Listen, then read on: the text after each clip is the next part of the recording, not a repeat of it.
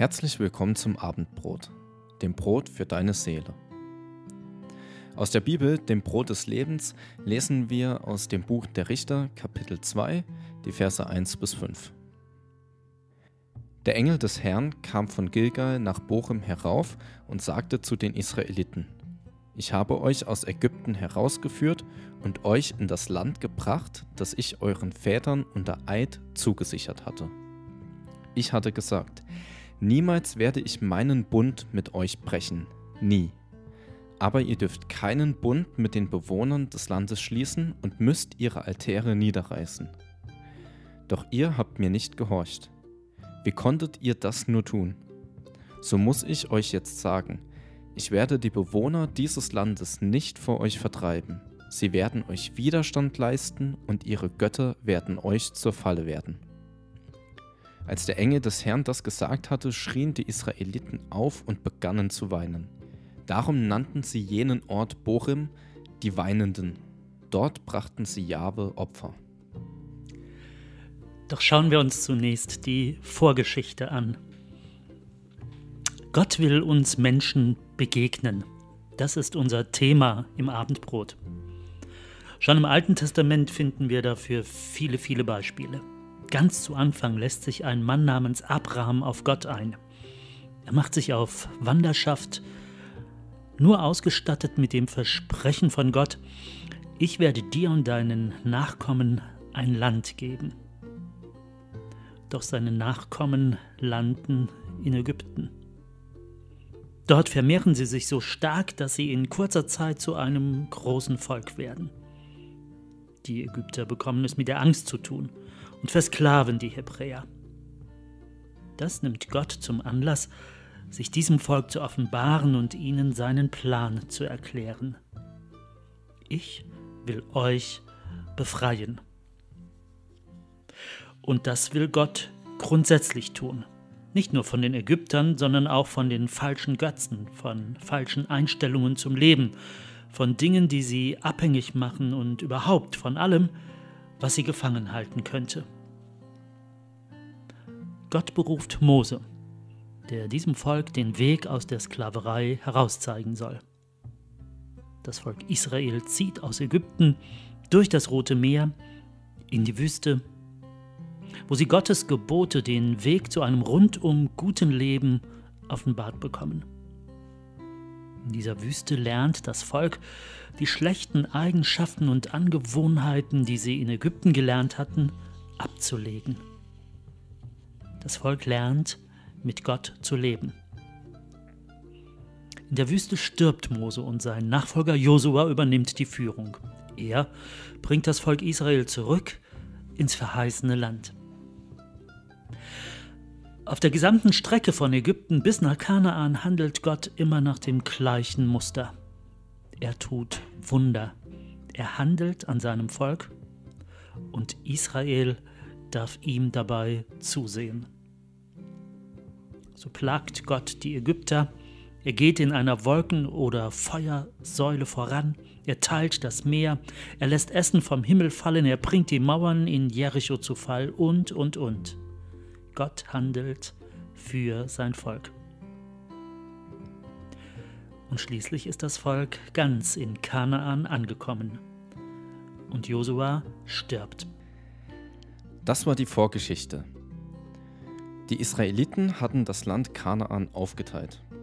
Israel war ja ein, eine Vielvölkergemeinschaft und jeder Stamm sollte jetzt sein eigenes Gebiet in diesem Land bekommen und erobern. Erobern heißt aber nicht, einen Genozid durchzuführen. Die Israeliten wollten nicht in das Land und alles vernichten, was dort lebt und nicht zu ihnen gehört. Erobern heißt für die Israeliten, das zu tun, was sie von Gott gelernt haben. Befreit zu werden und zu befreien. Das haben wir schon besprochen, als wir in den Folgen vor Weihnachten über Josua und was er erlebt hat, geredet haben. Die Mission der Israeliten in diesem Land war also, frei zu werden und frei zu machen. Interessanterweise hatte Gott nach Josua keinen König oder Führer mehr für das Volk berufen. Die Israeliten waren zu dem Zeitpunkt so frei, wie man es nur sein konnte. Sie lebten jetzt aber Tür an Tür mit anderen Völkern, die eine ganz andere Mission hatten, nämlich zu unterdrücken und zu herrschen. Dass das mit einer Philosophie von Befreien und Freimachen nicht so gut harmonieren kann, liegt auf der Hand. Die einen, die wollen Sklaven befreien und aus Sklaven freie Menschen machen und die anderen wollen aus freien Menschen Sklaven machen. Der eine will den Hilfsbedürftigen schützen, der andere will aus freien Menschen Hilfsbedürftige machen. Und aus diesem Grund hat Gott vorher von den Israeliten einen Eid abgenommen, nämlich ich mache euch frei und ihr sollt genau dasselbe in diesem Land tun, die Leute, die dort leben, frei machen. Lasst euch ja nicht von ihnen unterdrücken und helft stattdessen denen, die von ihnen bereits unterdrückt sind. Eine ganze Weile geht das gut. Das Volk hält sich an den Spur. Am Anfang vom Richterbuch lesen wir ganz genau, welcher Stamm in welchem Gebiet welche Städte einnimmt. Und welche die Stämme auch nicht einnehmen, welche Dörfer eben nicht erobert werden. Und mit der Zeit setzt der Alltag ein. Das Volk Israel hat ihre Dörfer gefunden. Sie haben sich in ihren Dörfern und Häusern gemütlich eingerichtet und die Alltagssorgen, die mittlerweile auftauchen, die lösen sich auch nicht mehr von alleine. Und so gewöhnt man sich eben an das Unrecht in der Nachbarschaft, bis es schließlich normal wird. Und das ist der Punkt, an dem Gott aufhört zuzuschauen. Er greift ein. Gott ruft sein Volk zusammen und rügt es. Interessant dabei ist die Art und Weise, wie er das tut. Gott sagt nicht einfach, ihr habt versagt, jetzt schaut zu, wie ihr wieder zurechtkommt. Er sagt auch nicht, ihr seid selber schuld an dem Schlamassel, in dem ihr jetzt steckt, ich werde euch nicht helfen. Und er sagt nicht, ihr habt gesündigt, dafür werdet ihr bezahlen. Vielmehr knüpft Gott an sein ursprüngliches Versprechen an. Ich habe Abraham einst geschworen, dass ich seine Nachkommen, also euch, aus Ägypten in dieses Land wieder zurückführen werde und dass ihr hier wohnen könnt, sicher und in Frieden. Außerdem werde ich niemals, egal unter welchen Umständen, auch wenn ihr euch nicht an euer Versprechen halten werdet, niemals werde ich euch verlassen. Ich bin immer bei euch, egal was passiert.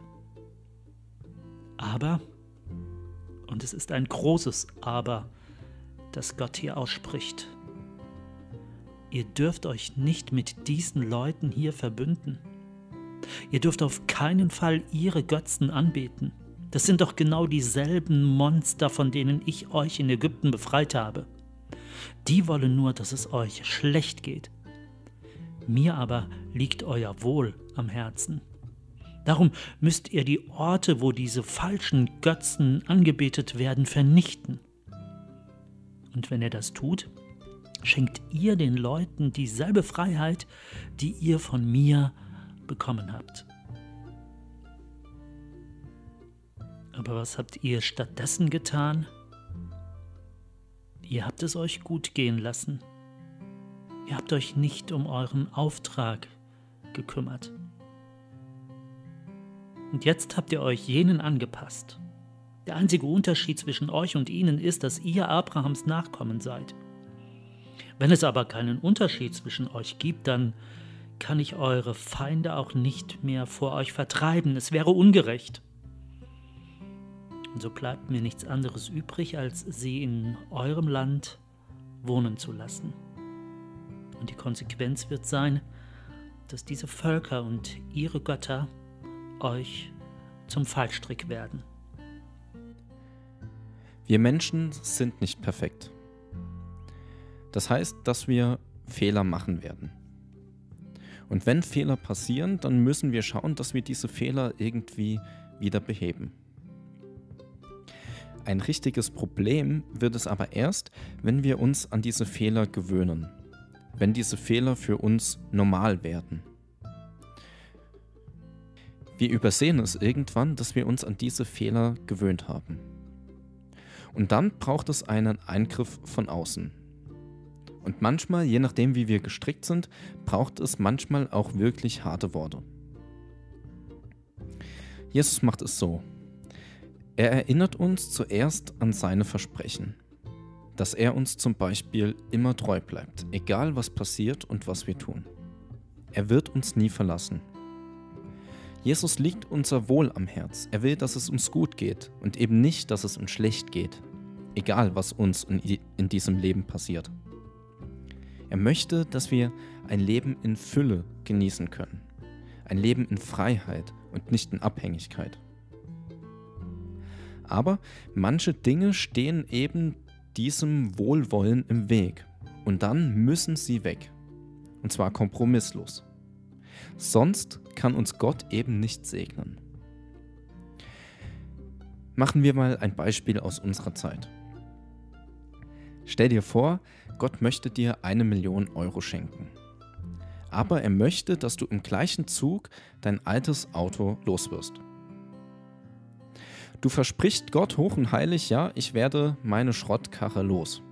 Das Geld landet schließlich auf deinem Konto, aber aus irgendeinem Grund schaffst du es nicht, dein Auto loszuwerden. Du stellst es erst einmal in die Garage ab und dort bleibt es. Die Alltagssorgen machen das Auto vergessen. Jetzt steht ein Auto, sagen wir, zwei Jahre in der Garage und es kostet weiterhin Steuern, es kostet Versicherung. Und irgendwann ist auch mal der Kompost in deinem Garten fällig. Und du denkst dir, ja, für den Kompost ist das Auto noch gut. Und du fährst das mit dem Auto nur den Müll weg. Aber das Auto geht kaputt und du musst es reparieren, weil sonst kauft es ja niemand. Die Benzinkosten steigen in die Höhe und die Reparatur wird sehr teuer, weil die Einzelteile nur noch sehr schwer zu haben sind. Und so frisst dieses Auto langsam immer mehr dein Geld. Und am Ende hat, dein, hat dieses Auto, das du loswerden wolltest, den ganzen Segen gefressen, den Gott dir vorher geschenkt hat. Und genau das ist mit dem Volk im Land Kanaan passiert. Gott beschenkt es mit einem reichen Land, aber das Volk Israel wird die Probleme nicht los, die in diesem Land herrschen. Und so gewöhnt es sich langsam dran und geht Kompromisse ein. Ja, ich lebe ja gut, was kümmert mich das Problem in der Nachbarschaft? Und so gibt es eben auch Dinge, die in deinem Leben weg müssen, damit du den Segen, den Gott für dich bereithält, voll und ganz ausschöpfen kannst. Die Bibel ist voll mit solchen Verheißungen oder Segen, die an verschiedene Bedingungen geknüpft sind. Zum Beispiel kosten falsche Freunde dich Energie. Falsche Ernährung macht deinen Körper kaputt. Wenn du zum Beispiel zu viel oder zu wenig oder nur Müll isst. Glücksspiel, Fernsehsendungen oder Festivals können dich vielleicht abhängig machen. Sie rauben dir Geld, Zeit oder Freude, die du andersweitig eigentlich hättest. Schlechte Verhaltensmuster nehmen dir potenzielle Freunde oder öffne Türen in deinem Geschäftsleben. Und so raubt uns eben nicht nur Mord und Totschlag den Segen Gottes, sondern kleine Kompromisse in unserem Alltag. Und wir gehen diese Kompromisse ein, bis wir uns an dieses Unrecht gewöhnt haben, das wir sehen oder das wir vielleicht selber begehen. Diese Kompromisse, egal wie groß oder klein sie sind, führen uns von Gott weg. Und Jesus ermahnt uns, dass wir diese Kompromisse eben nicht eingehen sollen, sondern dass wir eine klare Linie fahren sollen, weil er eben sehr viel Gutes für unser Leben bereithält. Und so wünschen wir dir, dass der Alltag dich nicht von deinen eigentlichen Aufgaben ablenkt, wir wünschen dir, dass du erkennst, wo du vielleicht Kompromisse eingegangen bist. Und vor allem wünschen wir dir viel Mut und Kraft, dass du auch dort richtig und gut handeln kannst, wo kleine Kompromisse der leichtere Ausweg wären.